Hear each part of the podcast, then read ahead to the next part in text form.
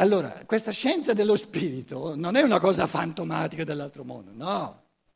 È proprio la gioia di afferrare un pensiero del tutto, come dire, eh, pieno di disamore che bistratta il corpo, perché lo martella, si attende tutto dal corpo e, e diciamo, liberare sempre di più questo pensiero, immettendoci forze di volontà che vengono dal mio spirito, da me, dal mio io, forze di amore che vengono da me e quindi, diciamo, tartassando un po' di meno tutto il sistema neurosensoriale, mi risparmio un sacco di malattie. Eh, il cancro, vi dicevo già ieri, l'origine più profonda del cancro è l'eccessivo tartassamento da parte della coscienza del corpo. Tant'è vero che tante persone non vogliono neanche addormentarsi. L'insonnia è, è una goduria del corpo tale che non lo voglio mai lasciare. Però godere il corpo significa tartassarlo, significa insomma ehm, bistrattarlo. Il corpo va amato, non goduto. Molto meglio, infinitamente meglio godere i pensieri, i sentimenti, anziché una buona mangiata. Il senso di una, di una, buona mangiata è di ricostituire il corpo in modo da poterlo eh, riconsumare.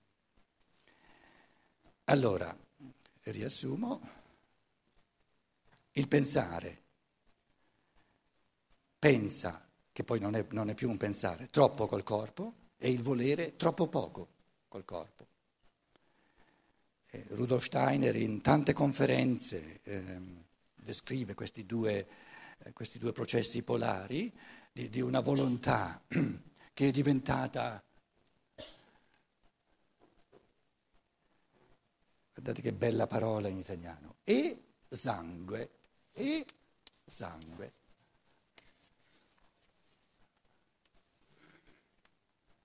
Che vuol dire sangue?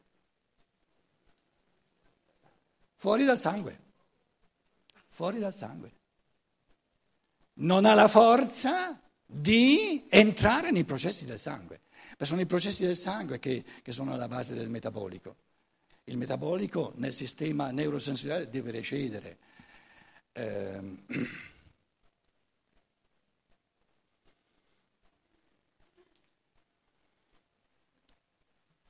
lo dico in un altro modo, l'esperienza di un pensare che diventa sempre più vivente, il corpo mi dà un pensare morto, automatico, ripetitivo.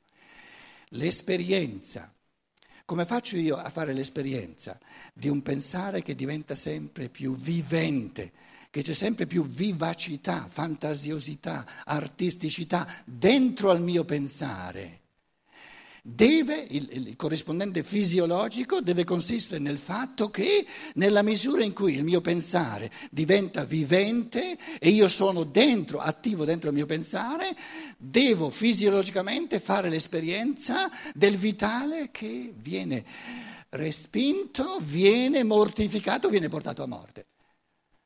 Quindi i nervi, lo dicevamo già all'inizio, eh, lungo i nervi, la, la, diciamo il, la trafila del nervo, il vitale, l'eterico, è a un, a un punto quasi morto, nel senso, nell'organo di senso ancora più morto.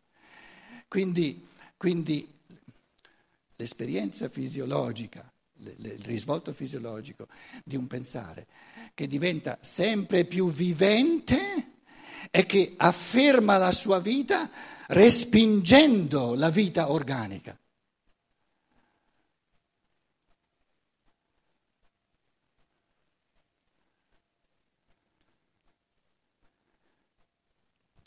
E in fondo il, diciamo, l'origine di un altro aspetto dell'origine delle malattie neurosensoriali è che ehm, il vitale nei sen- negli organi di senso e nei nervi non viene portato a sufficienza al- a un punto quasi morto. C'è troppa vita. Vi dicevo la differenza fondamentale tra l'occhio di un animale, del bue, del toro, E l'occhio umano è che nell'occhio dell'animale ci sono vene sanguigne molto più spiccate, cioè il vitale nell'occhio dell'animale è molto più forte che non nell'uomo. Nell'uomo, essendo più morto, la coscienza ha la possibilità di esprimersi di più. E, e diciamo, diciamo la, la, la salute di tutto il sistema neurosensoriale sta nel respingere sem- sempre di nuovo questa tendenza a vitalizzarsi. Il, compo, il compito di vitalizzarsi deve averla la parte inferiore, invece la parte superiore va, la vita va mortificata. Nei nervi e nei sensi va mortificata perché non vogliamo concedere a loro di esprimere la propria vita automatica, corporea, e vogliamo vivere noi dentro al pensare.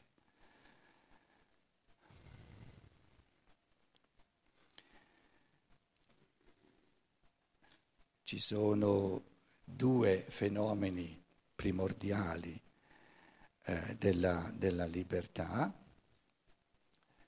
eh, stavo, li st- ho cercato di, di, esprimerli, la libertà, la liberazione, si diventa liberi nel pensare, affra- affrancando il pensare dai eh, meccanismi del corpo, del sistema neurosensoriale, come diventa libera la volontà.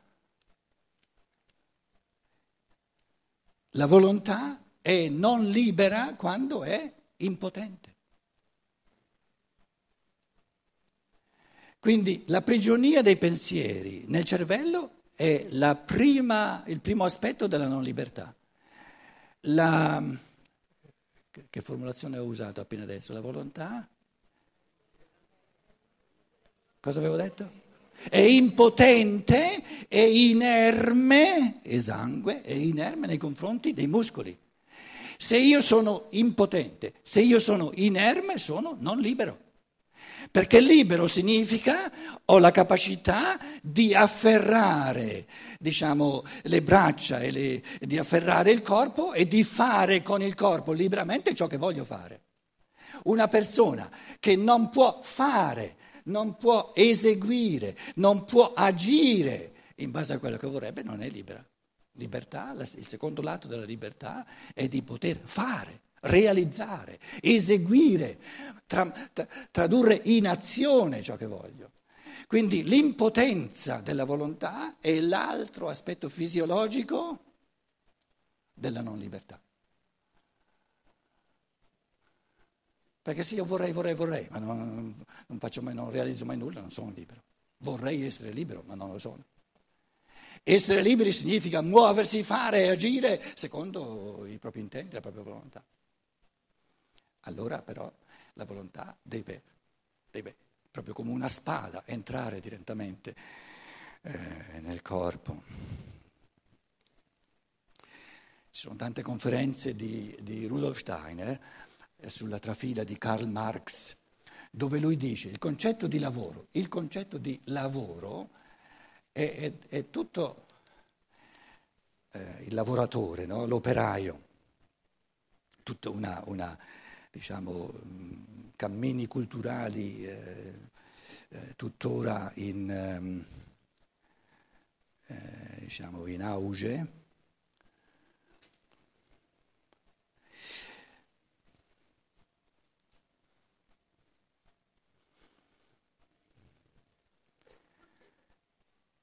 La scienza naturale vorrebbe farci, darci da capire, farci capire, vorrebbe propinarci l'idea che il, lavoratore, il lavoro, l'origine del lavoro sono i muscoli.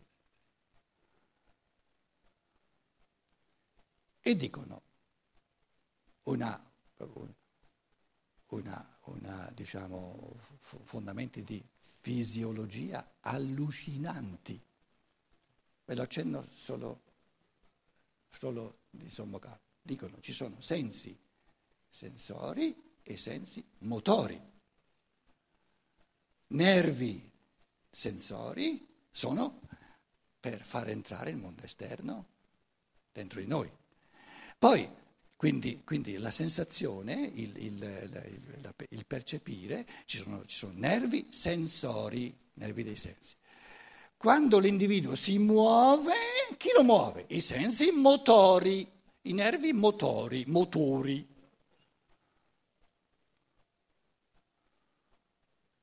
E fisiologicamente non si trova nessuna differenza tra, da un punto di vista striati o non striati, tra i, tra i nervi sensori, che sono per, per la percezione, e i nervi motori, sono fisiologicamente uguali.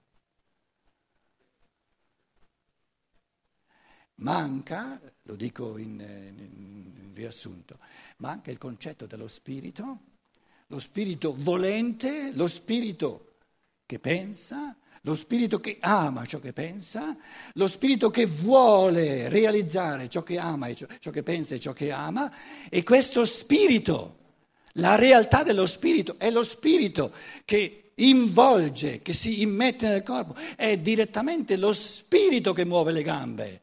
E se lo spirito non si muove, le gambe non si muovono. E se le gambe si muovono automaticamente per routine, è perché lo spirito è, è, è, è fatto tutto di routine. Ma l'origine di ogni movimento del corpo è direttamente lo spirito. E qui, diciamo, il materialismo, la scienza materialistica proprio non, è, è, è del tutto persa perché le manca il concetto di spirito. Lo spirito è una realtà, lo spirito è diciamo, la forma suprema di realtà.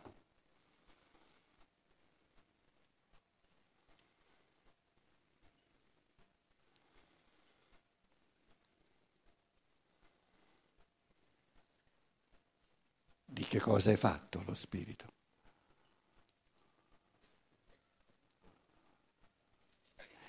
L'ho detto, è proibito fare concorrenza all'oratore, sennò perde il filo del discorso. Di che cosa è fatto lo spirito? Non parliamo dello spirito creato, che ha creato il mondo, prendiamo il nostro spirito. Di che cosa è fatto lo spirito? Di pensieri. Quindi il pensare, diciamo il pensare, non i pensieri, i pensieri sono il risultato i risultati, ciò che lo, il pensare sforna. Prendiamo lo spirito all'origine, è il processo, la creazione del pensare. Ora, lo spirito crea pensieri, lo spirito pensa e pensando crea.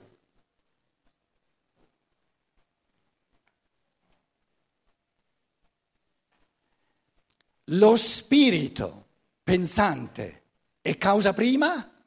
Non si può chiedere eh, qual è la causa dello spirito pensante, perché allora non si è capito cos'è lo spirito pensante. Quindi il concetto dello spirito che crea è il concetto di motore in moto, direbbe Aristotele, di causa prima. Tutto il resto è una causa seconda, tutto il resto, oltre al che non è pensiero, deve avere una causa. Il, il, lo spirito che pensa è causa a se stessa, non ha qualcosa che... Ditemi voi cosa potrebbe essere che causa la causa dello spirito pensante. Può essere soltanto uno spirito ancora più pensante, scusate, che si è fatta la pensata dello spirito pensante. Ma la pensata dello spirito pensante chi la può fare? Uno spirito che pensa.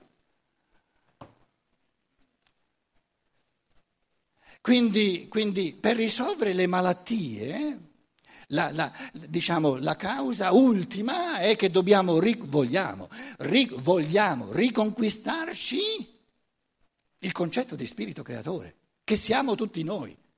Perché se non abbiamo il concetto di ciò che noi siamo, siamo belli morti, morti nel pensare, perché lasciamo far tutti al cervello, e morti nel volere perché le gambe e le cose eh, diventano sempre più flaccide, sempre, più, sempre più, più fiacche, eccetera, eccetera, eccetera. Noi siamo cadaveri ambulanti.